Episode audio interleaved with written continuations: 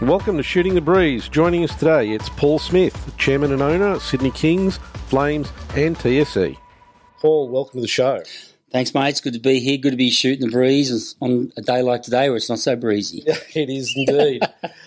Tell us a little bit about Paul Smith and TSE and what TSE do. You know, from my perspective, you know, where I am, I've spent my entire career in sport. I've worked in the sports business, um, worked in sports administration back in the 80s uh, in golf. And then in 94, I started TSE. and uh, that began a journey of business development and business growth that over a period of time took me from Australia to the United States and was lucky enough to lead up a business that grew into a significant global entity in the area of sports marketing research. And uh, we arrived at a tipping point for the business and we decided that the opportunity to sell was right.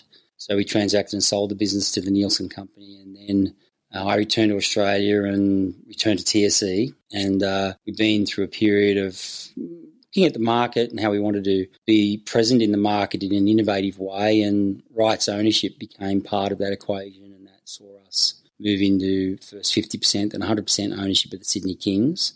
Um, we've enjoyed that experience immensely. We've had a lot of learnings from it. The opportunity to be involved with the Sydney Flames and help lead that organisation in a way that supports Karen Dalton and the management of the organisation is really important to me because it allowed us to present a gender balanced view of what the sport of basketball is in Sydney and in New South Wales for that matter.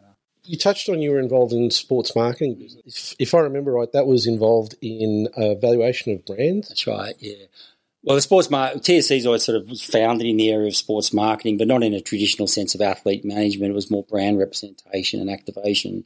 Interestingly, the area of evaluation and research grew out of a very significant global crisis in regards to the world we live in, and that was 9 11, which completely distorted the marketing landscape of the world. Not the sports marketing landscape per se, but it impacted the, the sports marketing landscape. That was such a shock to the market that it created a lot of disruption, and therefore opportunities arose from that disruption. And that's when demand for information to better support the investment model of sport was really being cried out for. Uh, and that's when founded a company called Repucom in 2004 and started that business. So that grew out of TSE. So Repucom was the company. We basically evolved into the global standard in sports marketing research, and I'm very proud of that. It's a big statement to make, and it didn't happen overnight. It was a long journey, and a lot of really, really talented people supported that. You know, we were in the right place at the right time. Because what followed on from 9 11 was the GFC in 2007, and that equally disrupted the, uh, the economies of the world to some extent, the current situation we're in with this pandemic and COVID 19 is a very similar situation where things are going to change. But I do know there will be change. And I'm not suggesting we're going to be reining in opportunities, but we're moving into a very, very disrupted period in sport in Australia and around the world. And so that means that we've got to be forward thinking. We've got to be considering where our future lies, and our future isn't going to be defined by the next 12 months. The future of the Kings and the Flames and what we're doing in this sport in the city is going to be defined by the next five years, and part of that will be the 22 World Cup for women, which I describe openly as the light on the hill for the sport of basketball in the city. Yep. And we've got to work towards that. Okay, I agree with you about the changes that are going to be forced on sports generally because of the pandemic. Mm. One of the things that's become really obvious is that the current financial modelling for sports across the board really is not sustainable.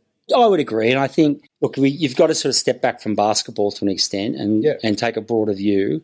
And clearly, the primary revenue stream for sports, is, in, in a general sense, the major sports is TV. Yes, and the TV model is challenged by subscription and by viewership and disruption and an erosion of the viewer base, which is across all broadcast media that's Definitely. affected. So that's a reality of it. The economic model for sport, it is under challenge because of that primary issue around broadcast. But yes, we're going to be encountering difficulties to have a situation where we're going to return to big houses of people. That's not going to be the case. I think that's going to take some time and you're going to require vaccine or some form or more comfort for fans. So we've got to adapt to that. The reality is that basketball, the WNBL, we don't have a advanced, mature financial model in the sport. We're still very much at the fundamental level. So the net impact on the WNBL by COVID is probably more substantive at a fan engagement and proximity of the sport to the fans in this season that's coming up, whatever that looks like. Yep. And therefore, we lose our ticket sales. We lose all the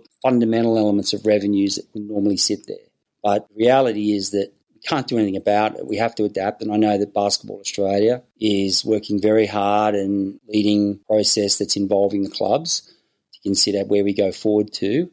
No one has a crystal ball. No one knows what that looks like right now. But the underlying commitment to play a season in a form is important, and we're sticking to that. I was interested to hear about the, the fan engagement, particularly mm. because one of the things that I saw might have been in the Australian mm. or possibly the AFR was there seems to be a disconnect between some sports in their actual player engagement as against converting that into viewership. Right. You mean high participation, basic grassroots, but they don't watch TV at night. Correct. Yeah, they, are just not watching the. you mean soccer? It's basically soccer. That's well, what you're talking about. They actually mentioned basketball yeah. and uh, netball as well. Yeah. In that in that bracket, what sort of steps do you think that, particularly the Flames and Sydney engagement, mm. can be done to try and turn that around a little bit?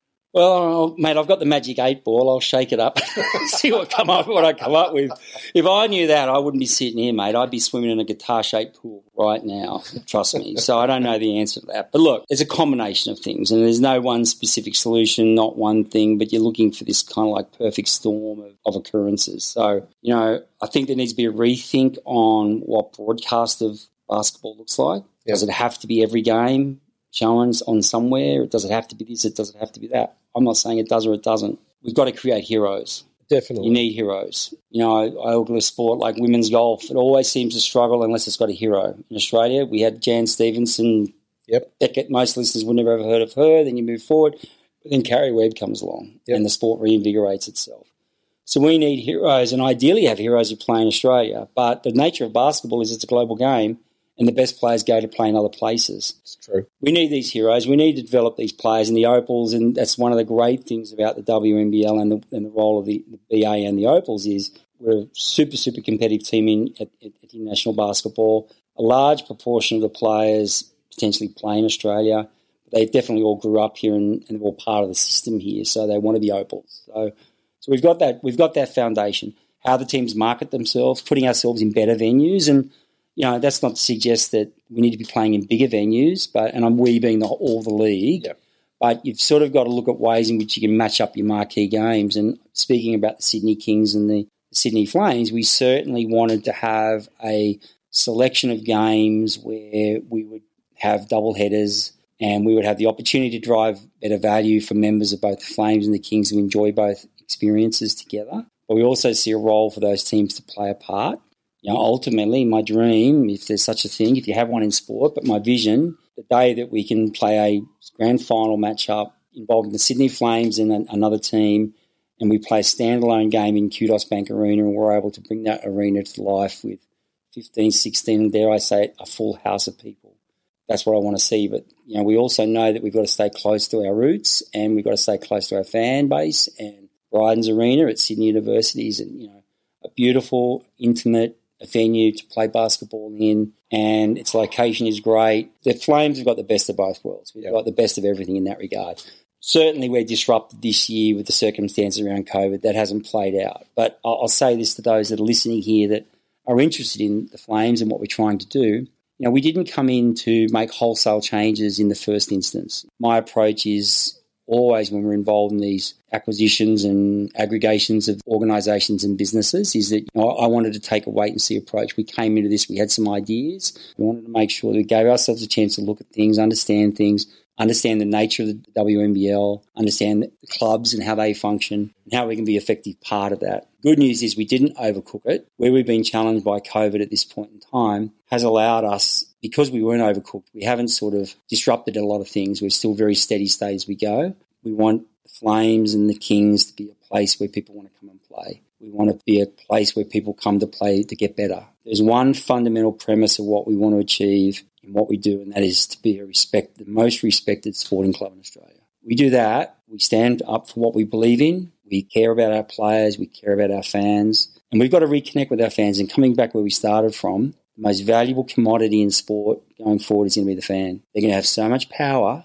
They're going to go to games or they're not going to go to games if they're disrespected, if they're not treated right. We know that. And we've been active in that regard into the back half of last season with the Kings, we've been very proactive in providing better value to our fans and our members, and we're going to continue down that path. And so, how do we get it all back? How do we make it connect? It's complex. We're going to do a few things right. Let's do that, and then build upon that. But if we try to do everything in one go, something's going to break, and we're going to disappoint someone, and we don't want to do that. One last thing: winning helps a lot. Oh, it, it definitely helps. It definitely helps. This is Sydney. You got to win. Oh yeah, definitely. It's it's it's that kind of a crowd. Just within basketball, that business focus, which I think is really critical to ensure that you've got a long term plan and longevity for the team. I think that's what the sport needs at the moment. If you look back at the days of the in the nineties when the Kings and the Flames were together, it was it was a very stable business environment, which meant the players and the teams could prosper and could grow. Yeah. And I think it's a really good approach for that future direction. Know, I, I, make no secret of it. We're running a business. You, if you're not passionate about it, then get oh, out. Yeah, right? You got to be passionate about it, but you can't be obstinate. Right? You can't be obstinate about it. We've got to be making business decisions that are sound business decisions, but they're not based on a 12 month turnaround or a this season coming. They're based on what serves the longer good of what we're trying to achieve.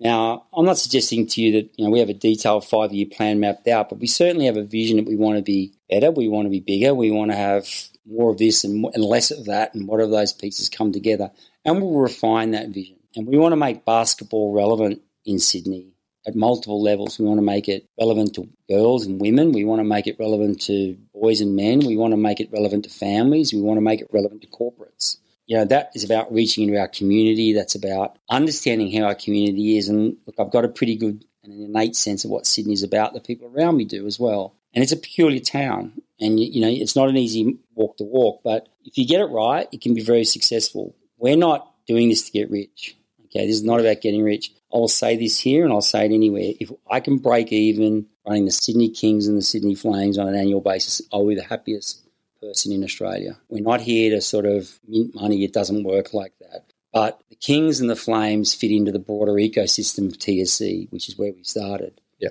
It's part of an entire marketing ecosystem. And we start to sort of service and support the needs of each of the businesses. And we start to seek opportunities that come off the back of that. And you know, my view is that I've said this previously in other forums is that basketball to me is a very intriguing sport for a couple of reasons. Yes, it has a large participation base in this country, but again, as you referenced, they don't actually translate to viewership. Mm. Right now, the mo- the best viewership I can get out of a basketball fan is when they come to our games. That's the best viewership. Yeah, because that's the one I get paid for, and we get paid for, and we can do better with that. We see basketball as a lifestyle. We see it as much broader than just a game. We see it much more fitting into music, fashion, health, well-being, hanging with your friends, unstructured play, like bouncing a basketball. I want to see where I, I go, I want to see kids bouncing a basketball down the street. I don't necessarily care if they're not in a Flames jersey or a Kings jersey. That doesn't surprise me because they've got bigger fashion goals yeah, yeah. and all that. But sure. they're bouncing a basketball, right? Yeah, absolutely. And that's what I, am looking at. That I'm going. That's that's really our litmus test. That's the canary in the coal mine for us.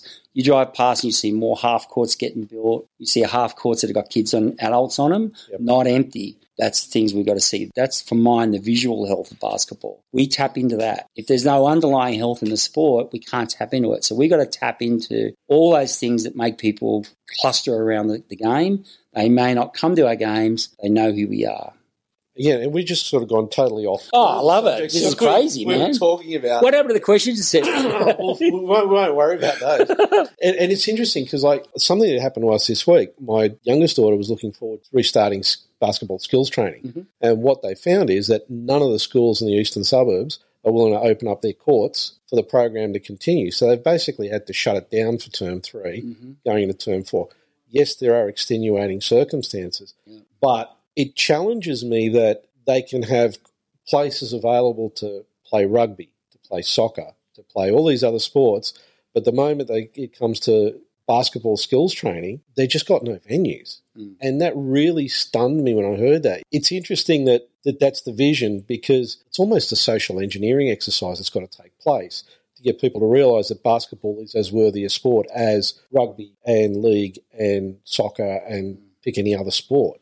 There's a lot of vested interest in. There's a lot of those sports that want to see basketball succeed. Let's be frank about that. This, Sure. is, this is a competitive market, and parents, players, athletes, youth, kids, boys, girls have only got so many hours in a day. How do you get part of it? And so I'm not suggesting we you know, it's a, we're getting nobbled. I'm just simply saying that reality of it that everyone's out there competing for that moment, that time, and everyone's time poor now. You know, there's a bit of a thing goes around about the lack of facilities for basketball. There's a lack of utilisation of facilities in basketball. That's true. You know, you can't hide a golf course, right? It's out there, and you know, well, why? Let's just turn that into sporting fields. There's not enough players out there, like they're talking over in Warringah or something. You know, it's just it's like a freak. It's like a pinata. Help yourself, have a swing at it. But there's a lot of basketball courts that are hidden, that no one knows about. You know, we we've done some digging on this, and there's a lot of facilities, but I accept they're private or they're in a secure environment. How do you? It's not like a football field. You just can't go out and play. You got to open it up, turn the lights on. Someone's got to be there. It's not easy. I accept Sure. that, but basketball can't go around crying and carrying on and saying we're not getting looked after. You've got to go, well, okay, where are the opportunities? Where are the growth potential? You know, again, are we dwelling on hardwood facilities or are we dwelling on the fact that there's more basketball backboards in Sydney somewhere? Again, like the, the hidden facilities, it's kind of interesting because we did an interview with a, a past Flames player. My daughter went to the same school, high school that she did. Yeah. And I said, Oh, yeah, they got this fantastic basketball facility. He said, Oh, yeah, they never used it. Even back when I was there as a student, which is now going back a few years, it was never used. Yeah. And it's a beautiful facility. And they just don't use it. And I'm, I, I don't know, I must be missing something. Well, I've been in the basketball world for like 15 minutes. Like literally, I'm not, I'm not, I know nothing, right? But here's my take on that. My father or my grandfather didn't bench your father, right? So I've got no history, right? Yeah.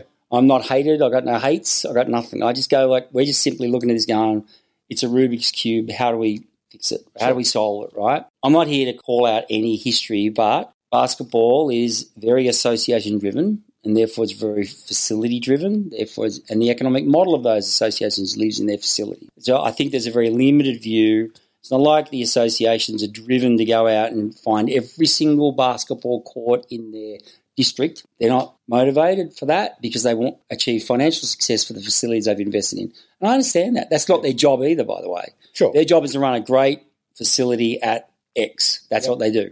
And look at ways they can grow that and get as many people into there. So it's not broken, but what it highlights is that there's more scope for growth. So when someone says it's full, it's not actually full. There's somewhere else to play potentially.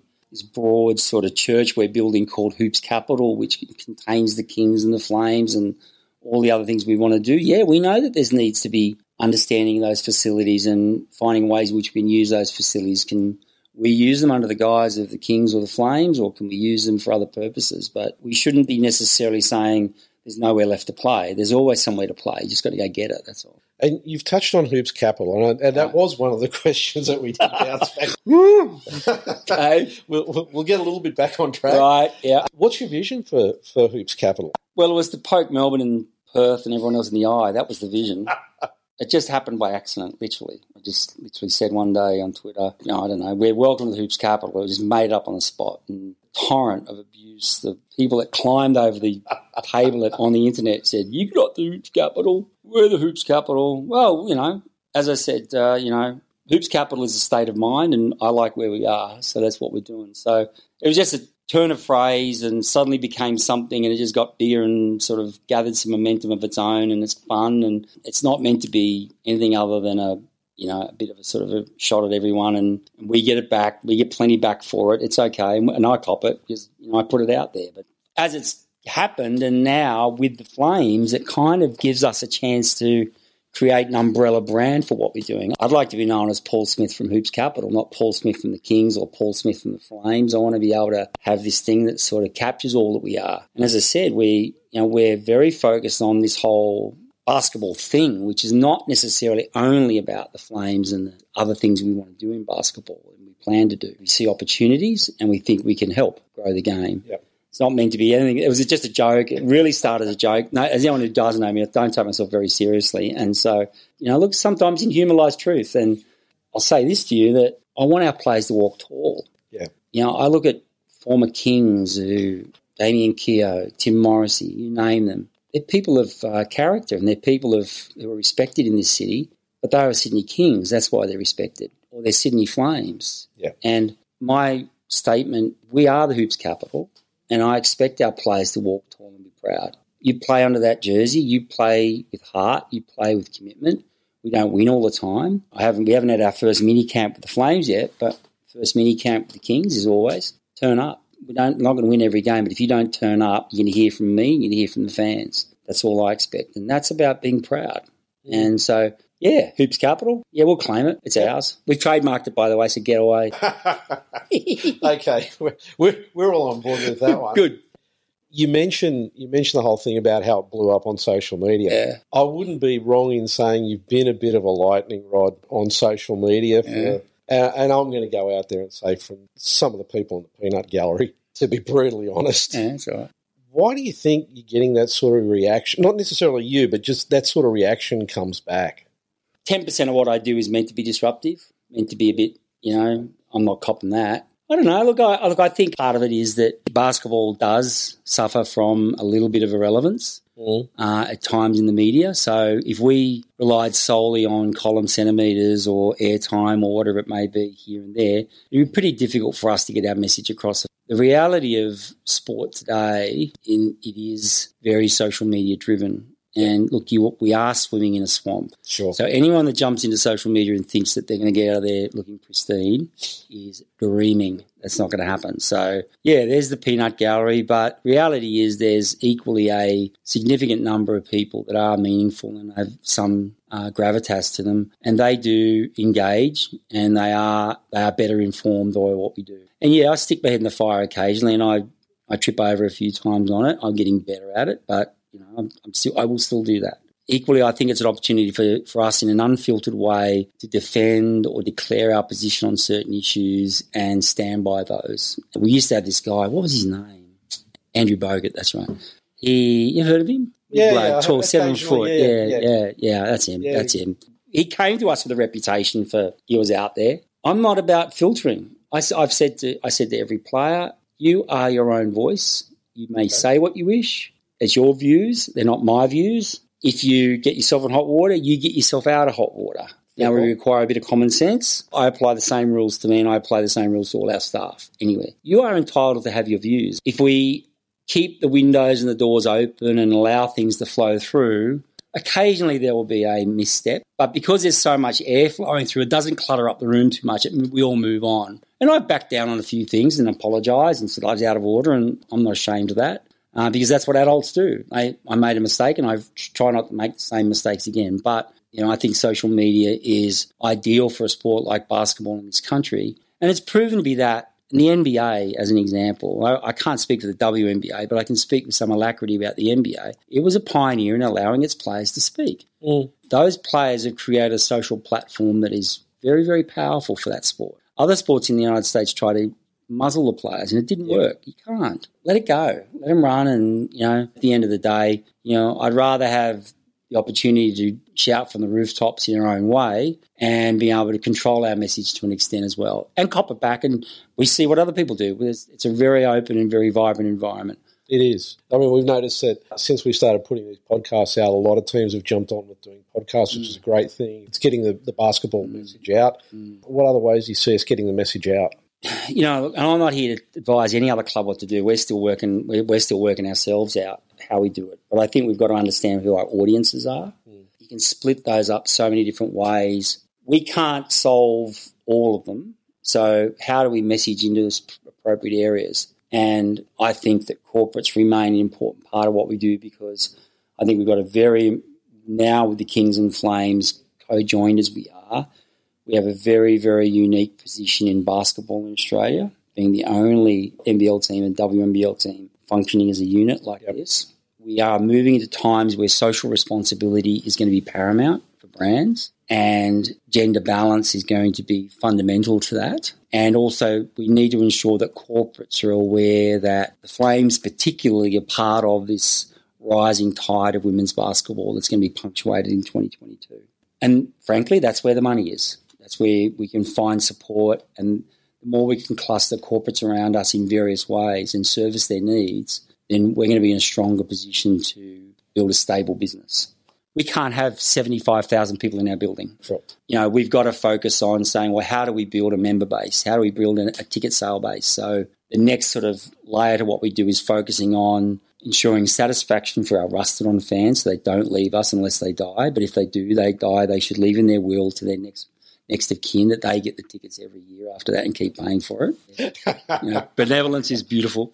And then then you move on to but you know those members that go, oh, I'm in or out or where am I? What, what am I doing? We've got to focus on that. We need that consistent, reliable heartbeat of people that come through and watch. What we need to do is give them an experience and give them a belief they can go to tell to of their friends that they should come along as well. How we project this bigger story to the fan, to the casual fan or the non-fan, if you wish. How do we introduce people to the game? That closes the loop with the associations. We can't get those people in our building, but if they can see some heroes, Yep. they'll go to play basketball. And then that feeds the associations. That's the virtuous loop we've got to create. The Sydney Kings and the Sydney Flames are not Basketball New South Wales. We're not a basketball association in Sydney. Our job is to provide that tip of the tree people want to strive to. If we become a club that people want to play at, young women in this city go, I want to be a Sydney Flame because of many reasons. I get better. I can pursue a pathway in education at Sydney University. Yep. We can bring all those themes together, then young women, girls will begin the journey from seven or eight years old to say, I want to be a flame, I've got to be a flame, that's what I want to be. I want to one day play for that team. We do that, and the beneficiaries of that process is the associations and the beneficiary is the game. And that's our job. And we Okay. commit to do that and we'll do our very, very best and we and we'll do what we can to support the associations to come along with us on that ride. So my wife and I got involved with going to the Kings from when they first went to the entertainment Right. centre. The one thing that the entertainment centre had is the before and after game outside of the stadium. I used to take business associates, we had four seats, and we would take them to the game. And what we'd do is we'd go grab a bite to eat before the game, watch the game, grab a drink or a coffee after the game while the car park emptied out. Mm. To me, that was the one advantage the entertainment centre had over Kudos. But I, I agree. I think Kudos is a much more spectacular arena to watch. You finished with that memory lane journey, or you, Yeah, yeah, you I'm want finished with that memory lane journey. My question is there's a lot of fans out there from Yeah. back in those days who I think want to re engage. And I, I know a few. They Yeah. want to re engage, but they kind of go, oh, I've got to go to Homebush. Mm. Oh, what do we do before? What do we do after? You know, So, for the record, this is not a question that was queued up. So, No, no, here we it. go. Here we go. First and foremost, despite many things, I don't do miracles. So, I can't snap my fingers and put the building back in the city. No, Okay, it doesn't work absolutely like that. So, it ain't to happen. All right, so let's get used to that. You're right. A lot of people were introduced to the game of basketball who probably didn't play, but has remained loyal and supportive because they used to go to Kings games. Yep. And thank God for that because there's still a halo effect. Despite years, how many years it is since that building ever existed, oh, Yeah. I- There's still people like, oh yeah, I was at the entertainment centre yesterday. I saw, like, it literally, like they still believe it's there. It's the most mystical place in that regard. I've never. I've, it's unbelievable. It's a three-sided arena. It had a castle at one end. It, it was, but it was the it was the entertainment centre, and we knew no better. Okay, we knew no better. All right, so Sure. let's accept that. If you'd have asked me six months ago if I could have any wish in the world, what it would it be? I'd have said I'll have a oh, arena downtown. Thank you. That'll do me. Mhm. The world today, as we've talked about, is different. True. I said something on Twitter the other day, which probably was I just dropped it in there just for fun. But I said someone in the Wollongong was saying, "Do we get? Are we going to put a bus on from Wollongong to the Kings games?" And I said, "No. Including your ticket for the Sydney Kings is transport from anywhere in you know around in the region to come into the games. It's including your ticket. It'll be the case for the Flames. When we play at Kudos Bank Arena. It's the best basketball arena and it's the safest basketball arena in Australia. What do people want going forward? They're going to be conscious of safety. They're going to be conscious of hygiene. They're going to be conscious of spacing. Yep. Okay. If we had a downtown arena, parking would be near limited or impossible. So they'd be on public transport. Not a great option at the moment. So people want to drive. What's Homebush got? How many million car parks do you want? Like there's parking everywhere. If you're coming into the city, you're going through narrow streets when you used to go to the entertainment centre. You, you know, I don't get it. People drove in, went to pre-dinner drinks, went to dinner, then they went to the game, then went to post-dinner drinks, and they drove home when the car park was empty. How did you manage that? But anyway, that's okay. But, uh, but the point is that if you if you're in the city, you had to walk through narrow areas to get to the arena. People want to spread out. I couldn't think of a better place to have a, an arena like that today. It is the most ideally located arena. Space, egress, movement, parking, fresh air, whatever it may be. perfect. It's not the geographic centre of Sydney. It's as it was described to me once by someone involved in Western Sydney. It said Homebush is the it's the western edge of the east of the city. Imagine that concept. Okay, so what's coming out there? There's Sydney Metro.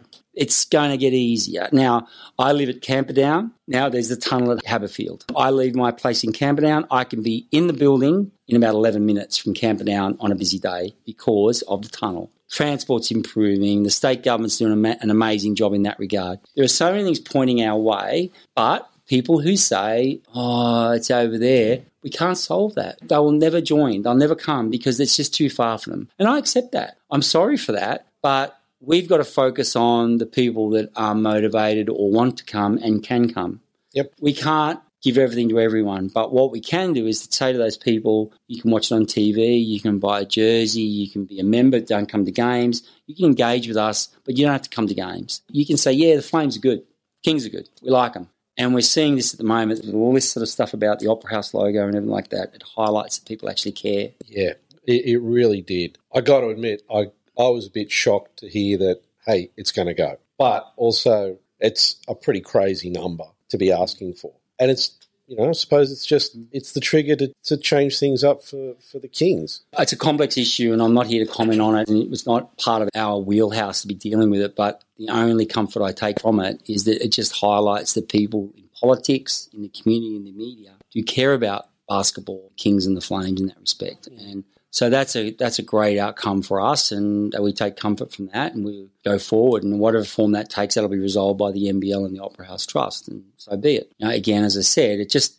we just want people to care about what we're doing and to believe that we're doing good. You don't have to come to games. You don't have to be a card carrying member of the Flames to believe that. At the Flames, we've got an enormous job to do to engage with the population of Sydney University, student base, community around that area. They talk about fans and bases and where do we focus, etc., etc. There's it's where do we start. Um, it's not where we finish. You know, we've got to sort of move the big rocks, and as we move forward, we'll get better and more targeted at what we're doing. You know, we're excited by it, challenged by it, but the, the one thing that I know, and I've said this repeatedly about the Kings, and I, I believe it to be incredibly true about the Flames, there's so much goodwill in the market for the teams. It's not like they've burnt their bridges and destroyed things, and they've all had patchy backgrounds and the history of the clubs. They've all had wobbles and all that sort of thing.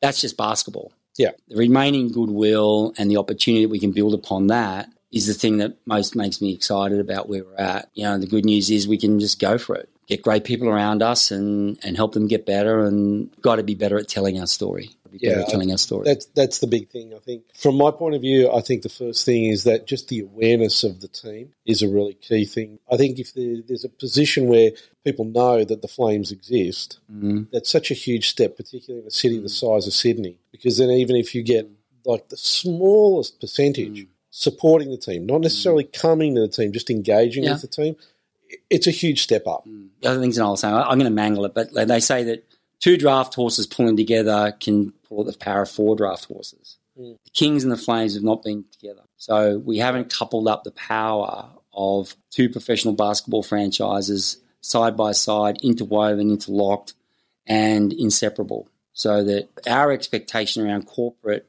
elements is that there'll be Kings and Flames players. As much as ever, we want to involve both yep. in, these, in these scenarios where they're interacting. And you know, community involvement. The team at the Flames have done an incredible job to create some incredibly important social responsibility programs that are now we've received some very excellent funding from government, from the federal government to undertake.